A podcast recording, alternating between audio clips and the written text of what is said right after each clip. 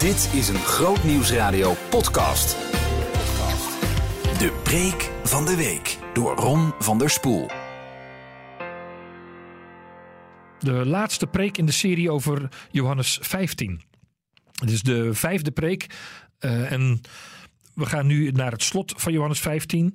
Maar hiervoor, misschien goed om even te zeggen wat hiervoor geweest is. Jezus is op weg naar het weet dat hij gaat lijden en sterven en spreekt dan zijn afscheidswoorden tot zijn discipelen. Zojuist hebben ze de bovenzaal verlaten waar ze het heilige avondmaal hebben gevierd. Het laatste avondmaal. En ze lopen nu door het dal van Kidron, net buiten Jeruzalem, op weg naar het Semene. In dat dal zijn wijngaarden.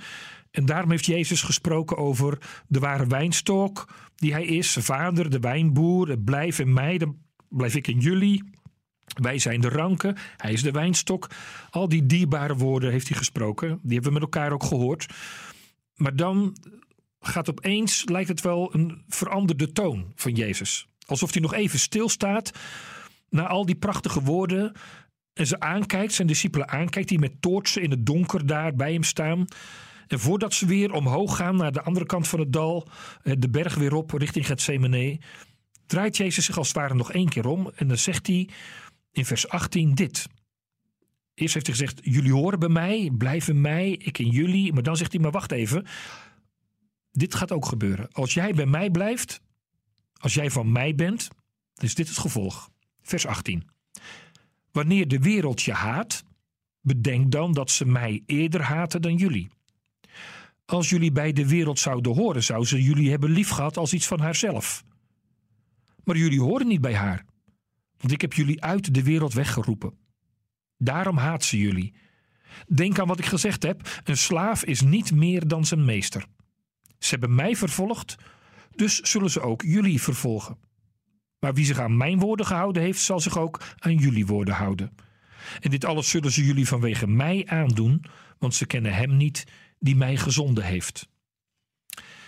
Weet je, ieder mens heeft een soort oerdrang om erbij te horen. Dat zie je op school, in de klas. Geen kind wil buiten de kring. Je ziet het in de vriendenkring. Je wil zo graag meedoen, erbij horen op het werk.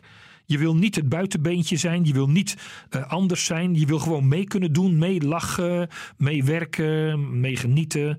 En je ziet het ook in de kerk. Ook daar proberen we ons zoveel mogelijk aan elkaar aan te passen om er maar bij te horen en om maar mee te kunnen doen. En sommige mensen gaan daarin wel eens heel ver, soms te ver. Ik denk dat jij dat ook wel hebt meegemaakt. Dat je ergens aan hebt meegedaan. Dat je hebt meegelachen, meegeroddeld, meegekeken, meegelogen. Terwijl je het eigenlijk niet wilde. Maar je wilde zo graag bij horen. Je wil geen eenling zijn, je wilde niet uitliggen. En dan komt Jezus in zijn afscheid aan zijn discipelen heeft hij prachtige woorden gezegd over het bij hem horen, het van hem zijn, het met elkaar verbonden zijn, hij in mij en ik in hem. Prachtige woorden, maar dan zegt Jezus er wel bij wat de consequentie is. Als jij bij mij hoort, hoor je niet meer bij de wereld waarin je leeft, bij de wereld om je heen. Hij zegt wanneer de wereld je haat, dat zal iedere discipel van Jezus meemaken. Hij zal, hij zal er niet meer bij horen. Als jij van Jezus bent, ja, dan kan je niet meer 100% meedoen met de wereld om je heen. En haten klinkt heel, heel heftig, hè? De wereld zal je haten, maar dat betekent je bent een vreemde eend in de bijt. Je hoort er niet meer bij. Je, je, je bent een soort tweede rangs burger geworden. En dan komt dat omdat een meerderheid nu eenmaal niet accepteert dat er een minderheid is die zegt: zo is het niet. Of ik beleef dat anders. Of ik ben het niet met je eens.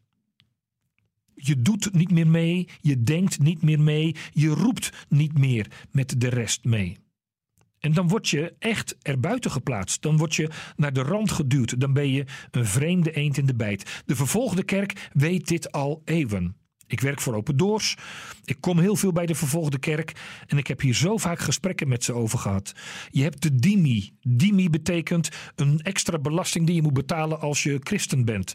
Zogenaamde beschermingsgeld. Maar het enige wat ze daarmee proberen is om jou financieel minder te maken.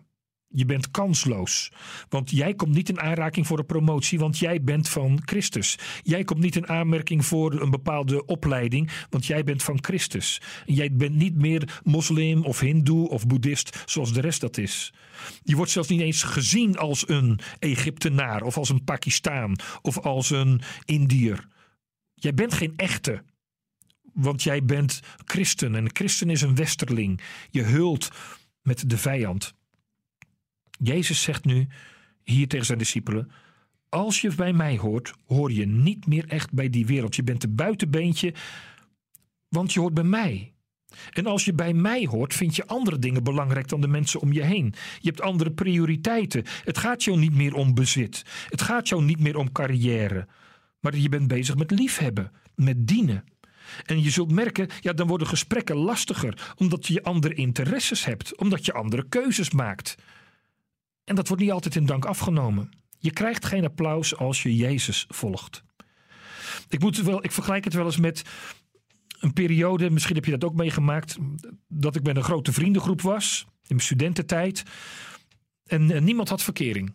Nou, dan heb je een grote lol met elkaar. En je bent allemaal vrij en allemaal blij. Je kan allemaal doen en laten wat je wilt, want je hebt geen verkering. Maar dan krijgt de een uit de groep krijgt wel verkering. Dat was ik in dit geval.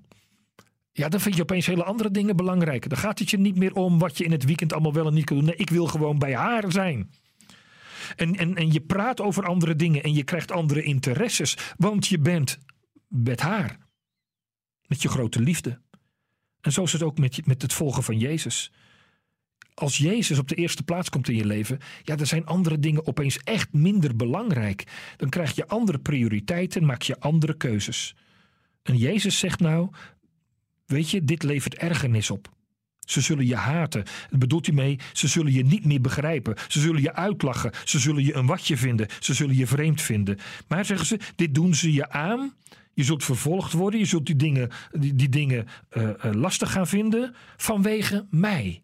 Het gaat hierin niet zozeer om jou, het gaat hierin om mij. Denk aan wat ik je gezegd heb. Een slaaf is niet meer dan zijn meester. Ze hebben mij vervolgd, ze zullen jullie vervolgen, ze zullen ook jullie vervolgen. En dan zegt hij aan het eind, vers 21, dit alles zullen ze jullie vanwege mij aandoen.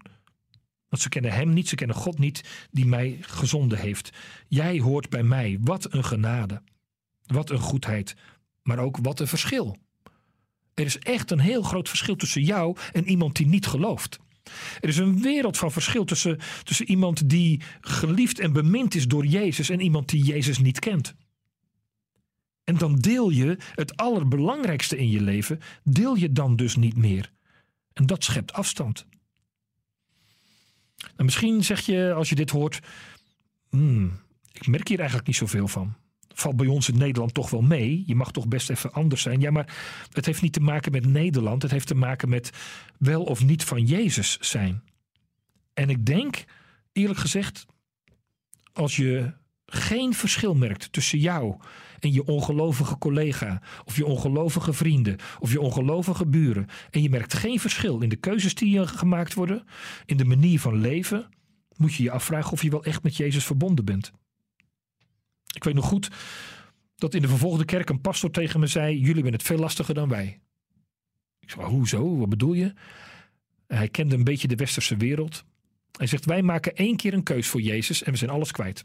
Je bent je familie kwijt, je bent je baan kwijt, je bent je, bent je vrienden kwijt. Je bent alles kwijt, want ze accepteren het niet. Maar jullie moeten elke dag kiezen.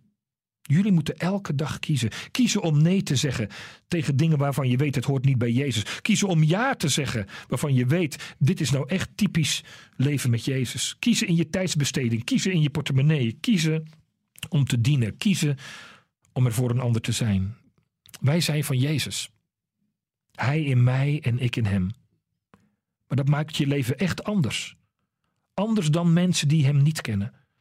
Het maakt je een vreemde eend het maakt je dat je omgeving je soms irritant gaat vinden. Of misschien wel nieuwsgierig wordt, totdat je zegt: Maar Jezus houdt ook van jou. Dan haken ze vaak af.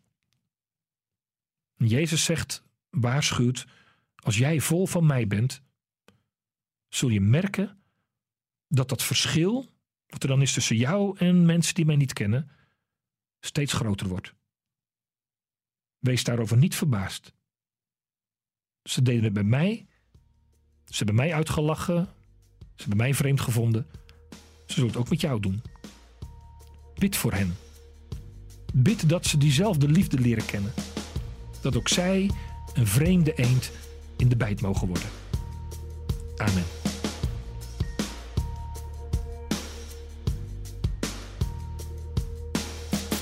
Behoefte aan meer? Grootnieuwsradio.nl slash podcast.